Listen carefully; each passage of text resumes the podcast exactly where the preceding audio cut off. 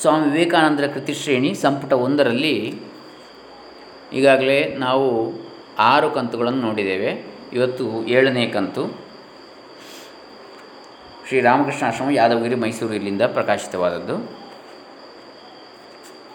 ಓಂ ಶ್ರೀ ಗುರುಭ್ಯೋ ನಮಃ. ಹರಿ ಓಂ. ಶ್ರೀ ಗಣೇಶಾಯ ನಮಃ.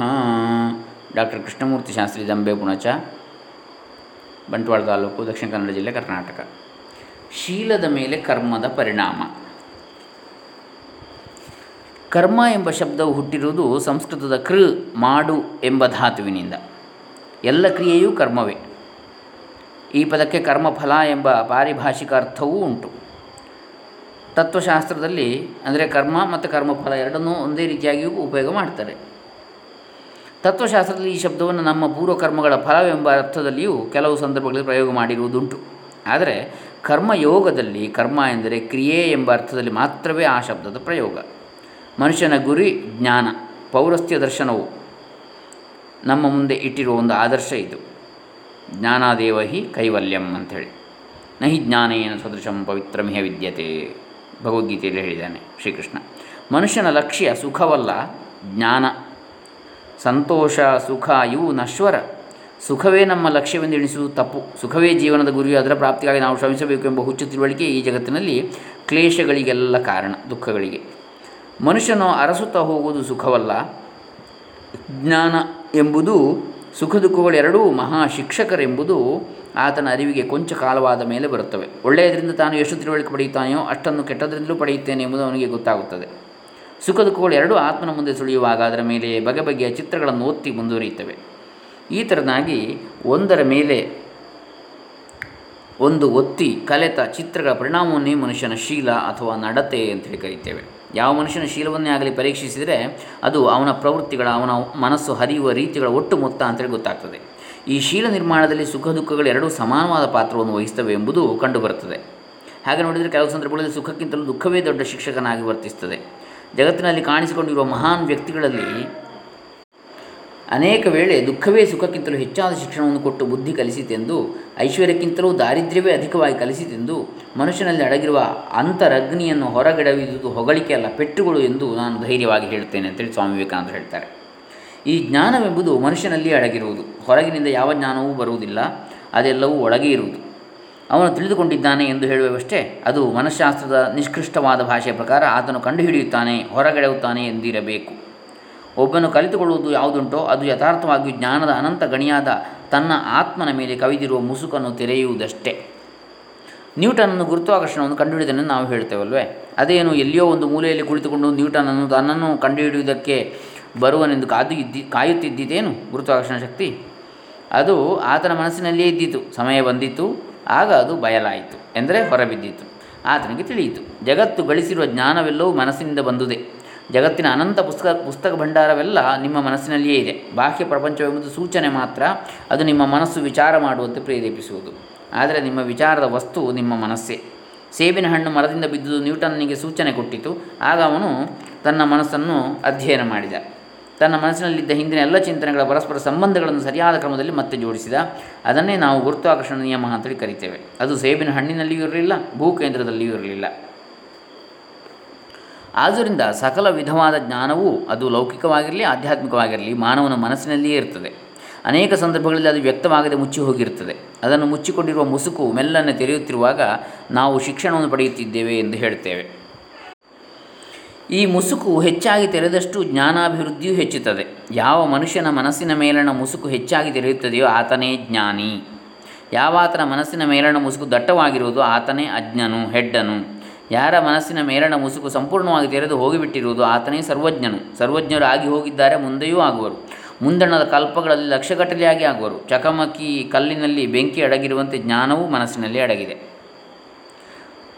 ಮನಸ್ಸಿಗೆ ನೀಡುವ ಸೂಚನೆಯೇ ಆ ಜ್ಞಾನವನ್ನು ಹೊರಹೊಮ್ಮಿಸುವ ಶಕ್ತಿ. ನಮ್ಮ ಭಾವನೆಗಳ, ನಮ್ಮ ಕ್ರಿಯೆಗಳ ವಿಷಯವೂ ಹೀಗೆ. ನಮ್ಮ ಅಳು, ನಗೆ, ನಮ್ಮ ಶಾಪ, ಆಶೀರ್ವಾದ, ನಮ್ಮ ನಿಂದಾ, ಸ್ತುತಿ ಇವುಗಳಲ್ಲಿ ಪ್ರತಿಯೊಂದು ನಮ್ಮನ್ನು ನಾವೇ ಅಂದರೆ ನಮ್ಮ ಮನಸ್ಸನ್ನು ನಾವೇ ಶಾಂತವಾಗಿ ಅನುಸಂಧಾನ ಮಾಡಿದರೆ ನಮ್ಮೊಳಗೆ ಅಡಗಿದ್ದು ಅನೇಕ ಪೆಟ್ಟುಗಳ ಮೂಲಕ ಹೊರಬಂದಿದೆ ಎಂಬುದನ್ನು ನಾವು ಅರಿಯಬಹುದು. ನಾವೇನಾಗಿರುವೆವೋ ಅದೇ ಫಲ, ಪರಿಣಾಮ. ಈ ಏಟುಗಳ ಮೊತ್ತವೇ ಕರ್ಮ, ಕ್ರಿಯೆ ಅಥವಾ ಕಾರ್ಯ. ಆತ್ಮಕ್ಕೆ ಬೀಳುವ ಪ್ರತಿಯೊಂದು ಮಾನಸಿಕ ಕಾಯಿಕ ಪೆಟ್ಟು ಕರ್ಮವೇ. ಅದು ಆತ್ಮನಿಂದ ಕಿಡಿಯನ್ನು ಹೊರಡಿಸುತ್ತಿದೆಯೋ ಎಂಬಂತೆ ಅದರ ಶಕ್ತಿಯನ್ನು ಜ್ಞಾನವನ್ನು ವ್ಯಕ್ತಪಡಿಸುತ್ತದೆ. ಇಲ್ಲಿ ಕರ್ಮ ಶಬ್ದವನ್ನು ಅತ್ಯಂತ ವಿಶಾಲವಾದ ಅರ್ಥದಲ್ಲಿ ಪ್ರಯೋಗಿಸಿದೆ. ಈ ತೆರನಾಗಿ ನಾವು ಸರ್ವದಾ ಕರ್ಮ ಮಾಡುತ್ತಿದ್ದೇವೆ. ನಾನು ನಿಮ್ಮೊಡನೆ ಮಾತನಾಡುತ್ತಿದ್ದೇನೆ, ಅದು ಕರ್ಮ. ನೀವು ಕಿವಿಗೊಟ್ಟು ಕೇಳುತ್ತಿದ್ದೀರಿ, ಅದೂ ಕರ್ಮ. ನಾವು ಉಸಿರಾಡುತ್ತೇವೆ, ಅದೂ ಕರ್ಮವೇ. ನಾವು ನಡೆಯುತ್ತೇವೆ, ಅದೂ ಕರ್ಮವೇ. ನಾವು ಮಾಡುವುದೆಲ್ಲವೂ, ಅದು ಮಾನಸಿಕವಾಗಿರಲಿ ಕಾಯಿಕವಾಗಿರಲಿ, ಪ್ರತಿಯೊಂದು ಕರ್ಮವೇ. ಅಂದರೆ ಮನಸ್ಸಿನಿಂದ ಮಾಡುವಂಥದ್ದು ಇರ್ಬೋದು, ಶರೀರದಿಂದ ಮಾಡುವಂಥದ್ದು ಇರ್ಬೋದು, ಎಲ್ಲವೂ ಕರ್ಮವೇ. ಅದು ತನ್ನ ಮುದ್ರೆಗಳನ್ನು ನಮ್ಮ ಮೇಲೆ ಒತ್ತಿಯೇ ಬಿಡುತ್ತದೆ. ಕೆಲವು ಕರ್ಮಗಳಿವೆ, ಅವು ಅನೇಕ ಸಣ್ಣ ಸಣ್ಣ ಕರ್ಮಗಳ ಸಮಷ್ಟಿ ಎಂದರೆ ಮೊತ್ತ ಎಂಬಂತೆ ಕಾಣುತ್ತವೆ. ಸಮುದ್ರದ ದಡದಲ್ಲಿ ನಿಂತು ಅಲೆಗಳು ಮರಳು ಕಲ್ಲುಗಳ ಮೇಲೆ ಬಿದ್ದು ಹೊರಳಿ ಎಬ್ಬಿಸುವ ಶಬ್ದವನ್ನು ಕೇಳಿ ನಾವು ಒಬ್ಬ ಇದೆಷ್ಟು ಗಟ್ಟಿಯಾದ ಶಬ್ದ ಎಂದುಕೊಳ್ಳುತ್ತೇವೆ. ಆದರೂ ಒಂದೊಂದು ಅಲೆಯು ಯಥಾರ್ಥವಾಗಿ ಲಕ್ಷ ಲಕ್ಷ ಸಣ್ಣ ಸಣ್ಣ ಅಲೆಗಳಿಂದ ಕೂಡಿರುತ್ತದೆ. ಈ ಪ್ರತಿಯೊಂದು ಸಣ್ಣ ಅಲೆಯೂ ಸದ್ದು ಮಾಡುತ್ತಿರುವುದಾದರೂ ಆ ಸದ್ದು ನಮ್ಮ ಕಿವಿಗೆ ಬೀಳುವುದಿಲ್ಲ. ಅವೆಲ್ಲವೂ ಕಲೆತು ದೊಡ್ಡದಾದಾಗ ಮಾತ್ರ ನಮಗೆ ಶಬ್ದ ಕೇಳಿಸ್ತದೆ. ಅದೇ ಪ್ರಕಾರವಾಗಿ ಹೃದಯದ ಪ್ರತಿಯೊಂದು ಸ್ಪಂದನವೂ ಕರ್ಮವೇ. ಕೆಲವು ಬಗೆಯ ಕರ್ಮಗಳು ನಮ್ಮ ಅರಿವಿಗೆ ಬಂದು ಸ್ಪಷ್ಟವಾಗ್ತವೆ, ಆದರೂ ಅವೆಲ್ಲವೂ ಸಣ್ಣ ಸಣ್ಣ ಕರ್ಮಗಳ ಸಮಷ್ಟಿ ರೂಪ. ಯಾವನಾದರೂ ಮನುಷ್ಯನ ಶೀಲವನ್ನು ನೀವು ನಿಜವಾಗಿ ಪರೀಕ್ಷೆ ಮಾಡಲು ಬಯಸಿದರೆ ಆತನು ಮಾಡುವ ದೊಡ್ಡ ಕಾರ್ಯಗಳಿಗೆ ಗಮನ ಕೊಡಬೇಡಿ. ಒಬ್ಬ ಹೆಡ್ಡನ್ನು ಕೂಡ ಎಂದಾದರೂ ಒಂದು ಸಮಯದಲ್ಲಿ ಶೂರನಾಗಬಹುದು. ಮನುಷ್ಯನು ಮಾಡುವ ಸಣ್ಣ ಕಾರ್ಯಗಳನ್ನು ನೋಡಿರಿ, ಅವು ಈಗ ದೊಡ್ಡ ಮನುಷ್ಯನ ನಿಜವಾದ ಶೀಲವನ್ನು ತಿಳಿಸತಕ್ಕಂಥವು. ಅತ್ಯಂತ ಕೀಳು ಮನುಷ್ಯನು ಕೂಡ ದೊಡ್ಡ ಅವಕಾಶ ಒದಗಿದಾಗ ಯಾವುದೋ ಒಂದು ಬಗೆಯ ದೊಡ್ಡದಾದ ಒಂದು ಕಾರ್ಯವನ್ನು ಮಾಡುತ್ತಾನೆ. ಆದರೆ ಯಾರ ಶೀಲ ಆತನ ಎಲ್ಲೇ ಇರಲಿ ಸರ್ವದಾ ಭವ್ಯವಾಗಿರುವುದು ಆತನಿಗೆ ನಿಜವಾಗಿಯೂ ದೊಡ್ಡವನು. ಶೀಲದ ಮೇಲಣ ಕರ್ಮದ ಪರಿಣಾಮ ಮನುಷ್ಯನು ವ್ಯವಹರಿಸಬೇಕಾದ ಅತ್ಯಂತ ಪ್ರಚಂಡ ಶಕ್ತಿಯಾಗಿ ವರ್ತಿಸುತ್ತದೆ.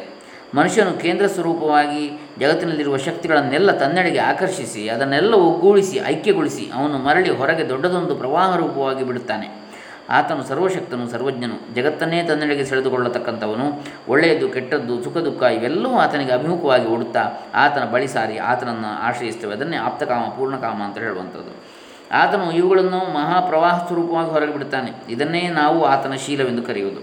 ಯಾವುದನ್ನು ಬೇಕಾದರೂ ತನ್ನೊಳಕ್ಕೆ ಎಳೆದುಕೊಳ್ಳುವ ಶಕ್ತಿ ಆತನಿಗೆ ಹೇಗಿರುವುದೋ ಹಾಗೆಯೇ ಅದನ್ನು ಹೊರಕ್ಕೆ ಬಿಡುವ ಶಕ್ತಿ, ಹೊರಕ್ಕೆ ಹಾಕುವ ಶಕ್ತಿಯು ಆತನಿಗೂ ಉಂಟು.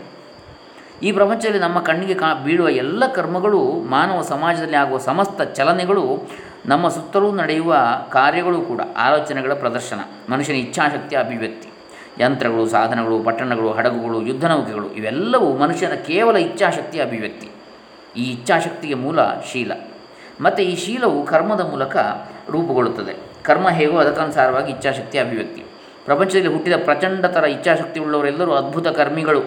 ಅವರು ಪ್ರಪಂಚವನ್ನೇ ಉರುಳಿಸುವ ಇಚ್ಛಾಶಕ್ತಿ ಉಳ್ಳವರು. ಅವರು ಯುಗ ಯುಗಾಂತರಗಳಿಂದ ಕಾರ್ಯ ಮಾಡಿ ಅದರಿಂದ ಸಂಚಯವಾದ ಇಚ್ಛಾಶಕ್ತಿ ಉಳ್ಳವರು. ಬುದ್ಧದೇವನಂತಹ ಅಥವಾ ಯೇಸುವಿನಂತಹ ಅತಿಮಾನುಷ ಇಚ್ಛಾಶಕ್ತಿ ಒಂದು ಜನ್ಮದಲ್ಲಿ ಘಟಿತವಾದುದಲ್ಲ.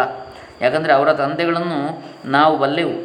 ಜಾತಿಯ ಕಲ್ಯಾಣಕ್ಕಾಗಿ ಅವರಿಂದಾದರೂ ಒಂದೇ ಒಂದು ಮಾತನ್ನು ಆಡಿದರೆ ಎಂಬುದು ಯಾರಿಗೂ ತಿಳಿಯದು. ಜೋಸೆಫನಂತಹ ಕೋಟಿ ಕೋಟಿ ಬಡಗಿಗಳು ಆಗಿ ಹೋದರು. ಅಂತಹ ಕೋಟಿ ಕೋಟಿ ಬಡಗಿಗಳು ಇನ್ನೂ ಇದ್ದಾರೆ. ಬುದ್ಧನ ತಂದೆಯಂತಹ ಲಕ್ಷ ಲಕ್ಷ ಸಣ್ಣ ಪಾಳೆಯಗಾರರು ಆಗಿ ಹೋದರು. ಇಚ್ಛಾಶಕ್ತಿಯು ವಂಶ ಪಾರಂಪರ್ಯವಾಗಿ ಬಂದಿದ್ದಲ್ಲಿ ಈ ಕ್ಷುದ್ರ ರಾಜನಂತಹವನು, ಆತನ ಸೇವಕರು ಆತನ ಮಾತು ಕೇಳುತ್ತಿದ್ದರೋ ಇಲ್ಲವೋ ಸಂದೇಹ. ಅರ್ಧ ಪ್ರಪಂಚವೇ ಆರಾಧಿಸುವ ಮಗನನ್ನು ಪಡೆದುದು ಹೇಗೆ? ಜೋಸೆಫನ್ ಎಂಬ ಬಡಗಿಗೂ ಕೋಟಿ ಕೋಟಿ ಜನರು ಪೂಜಿಸುವ ಆತನ ಪುತ್ರನಿಗೂ ಮಹದ ಅಂತರವಿರುವುದಕ್ಕೆ ವಿವರಣೆ ನೀಡುವುದು ಹೇಗೆ? ಆನುವಂಶಿಕತೆಯ ಸಿದ್ಧಾಂತವು ಈ ಪ್ರಶ್ನೆಗೆ ಉತ್ತರವನ್ನು ನೀಡಲಾರದು. ಬುದ್ಧನು, ಯೇಸುವು ಪ್ರಪಂಚದ ಮುಂದೆ ಪ್ರದರ್ಶಿಸಿದ ಇಚ್ಛಾಶಕ್ತಿ ಉಂಟಲ್ವೇ, ಅದು ಬಂದುದು ಎಲ್ಲಿಂದ? ಹೀಗೆ ಯುಗಾಂತರಗಳಿಂದ ಕೂಡುತ್ತಾ ಕೂಡುತ್ತಾ ಬೆಳೆಯುತ್ತಾ ಬೆಳೆಯುತ್ತಾ ಈ ಮಹಾನ್ ಇಚ್ಛಾಶಕ್ತಿಯು ಬುದ್ಧನ ಸ್ವರೂಪವಾಗಿಯೋ ಯೇಸುವಿನ ಸ್ವರೂಪವಾಗಿಯೋ ಪ್ರವಾಹದಂತೆ ಪ್ರವಹಿಸಲಾರಂಭಿಸಿ ಇಂದಿನವರೆಗೂ ಹರಿಯುತ್ತಾ ಬಂದಿರುವುದು ಸಾಧ್ಯ. ಇದೆಲ್ಲದರ ವ್ಯವಸ್ಥೆ ಆದುದು ಕರ್ಮದಿಂದ. ಕಷ್ಟಪಟ್ಟಲ್ಲದೆ ಏನೂ ದೊರೆಯದು, ಇದು ಸನಾತನ ನಿಯಮ. ಹಾಗಲ್ಲವೆಂದು ನಮಗೆ ಕೆಲವು ವೇಳೆ ತೋರಬಹುದು, ಆದರೆ ಕೊನೆಗೆ ಅದರಲ್ಲಿ ನಂಬಿಕೆ ಬರುವುದು. ಐಶ್ವರ್ಯ ಲಾಭಕ್ಕಾಗಿ ಓರನ್ನು ಬದುಕಿರುವ ತನಕ ಹೋರಾಡಬಹುದು, ಆತನು ಸಾವಿರಾರು ಮಂದಿಗೆ ಮೋಸ ಮಾಡಬಹುದು, ಆದರೆ ಆತನಿಗೆ ಕೊನೆಯಲ್ಲಿ ತಾನು ಅಷ್ಟು ಐಶ್ವರ್ಯಕ್ಕೆ ಅರ್ಹನಲ್ಲವೆಂಬ ಜ್ಞಾನೋದಯವಾಗ್ತದೆ. ಆಗ ಆತನಿಗೆ ತನ್ನ ಬಾಳೆ ಕ್ಲೇಶಕರವಾಗಿಯೂ ದುಃಖಕರವಾಗಿಯೂ ತೋರ್ತದೆ. ನಮ್ಮ ಕಾಯಿಕ ಭೋಗಗಳಿಗಾಗಿ, ಶಾರೀರಿಕ ಭೋಗಗಳಿಗಾಗಿ ನಾವು ಸುಮ್ಮನೆ ಕಂಡದ್ದನ್ನೆಲ್ಲ ಸಂಗ್ರಹಿಸುತ್ತಾ ಹೋಗಬಹುದು, ಆದರೆ ನಾವು ಯಾವುದನ್ನು ಶ್ರಮಪಟ್ಟು ಗಳಿಸಿರುವೆವೋ ಅದು ಮಾತ್ರ ನಿಜವಾಗಿಯೂ ನಮ್ಮದಾಗುವುದು. ದಡ್ಡನೊಬ್ಬನು ಪ್ರಪಂಚದಲ್ಲಿರುವ ಪುಸ್ತಕಗಳನ್ನೆಲ್ಲ ಕೊಂಡುಕೊಳ್ಳಬಹುದು, ಅವು ಆತನ ಪುಸ್ತಕ ಭಂಡಾರವನ್ನು ಅಲಂಕರಿಸುವವು, ಆದರೆ ತಾನು ಯಾವುದನ್ನು ಓದುವುದಕ್ಕೆ ಯೋಗ್ಯನೋ ಅದನ್ನು ಮಾತ್ರವೇ ಆತನು ಓದಲು ಶಕ್ತನಾಗುವನು. ಈ ಅರ್ಹತೆಗೆ ಮೂಲವಾವುದೆಂದರೆ ಕರ್ಮ. ನಮ್ಮ ಯೋಗ್ಯತೆ ಎಷ್ಟೋ, ನಾವು ಯಾವುದನ್ನು ಜೀರ್ಣಿಸಿಕೊಂಡು ನಮ್ಮದನ್ನಾಗಿ ಮಾಡಿಕೊಳ್ಳಲು ಅರ್ಹರೋ ಅದರ ವ್ಯವಸ್ಥೆಯಾಗುವುದು ಕರ್ಮದಿಂದ. ನಾವು ಏನಾಗಿರುವೆವೋ ಅದಕ್ಕೆ ನಾವೇ ಹೊಣೆ. ನಾವು ಏನಾಗಬೇಕೆಂದು ನಮ್ಮ ಇಚ್ಛೆ ಇರುವುದು, ಹಾಗಾಗಲು ಶಕ್ತಿಯು ನಮ್ಮಲ್ಲಿಯೇ ಇರುವುದು.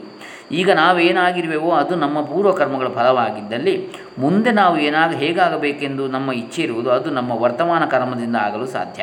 ಆದ್ದರಿಂದ ಕಾರ್ಯ ಮಾಡುವ ರೀತಿಯನ್ನು ತಿಳಿದುಕೊಳ್ಳಬೇಕು. ಕಾರ್ಯ ಮಾಡುವ ರೀತಿಯನ್ನು ತಿಳಿದು ಪ್ರಯೋಜನವೇನು? ಪ್ರತಿಯೊಬ್ಬನೂ ಯಾವುದೋ ಒಂದು ರೀತಿಯಲ್ಲಿ ಕಾರ್ಯ ಮಾಡುವನು ಎಂದು ನೀವು ಕೇಳಬಹುದು. ಆದರೆ ನಮ್ಮ ಶಕ್ತಿಯನ್ನು ವೃಥಾ ವ್ಯಯ ಮಾಡುವುದೆಂಬುದು ಒಂದಿದೆಯಷ್ಟೇ. ಕರ್ಮಯೋಗದ ಸಂಬಂಧವಾಗಿ ಗೀತೆ ಹೇಳುವುದೇನು? ಯೋಗ ಕರ್ಮಸು ಕೌಶಲಂ. ಕರ್ಮ ಮಾಡುವುದರಲ್ಲಿ ಚತುರತೆಯೇ ಯೋಗ. ಕರ್ಮವನ್ನು ಕುಶಲತೆಯಿಂದ ಮಾಡಬೇಕು. ಕರ್ಮ ಮಾಡುವ ರೀತಿಯನ್ನು ಅರಿತವರಿಗೆ ಅತ್ಯಂತ ಮಹತ್ತಾದ ಫಲಪ್ರಾಪ್ತಿ ಉಂಟಾಗ್ತದೆ. ಮನಸ್ಸಿನಲ್ಲಿ ಮೊದಲೇ ಅಡಗಿರುವ ಶಕ್ತಿಯನ್ನು ಹೊರಗಡೆಹುವುದೇ, ಆತ್ಮನನ್ನು ಎಚ್ಚರಗೊಳಿಸುವುದೇ ಕರ್ಮ ಎಂಬುದನ್ನು ನೀವು ಜ್ಞಾಪಕದಲ್ಲಿಡಬೇಕು.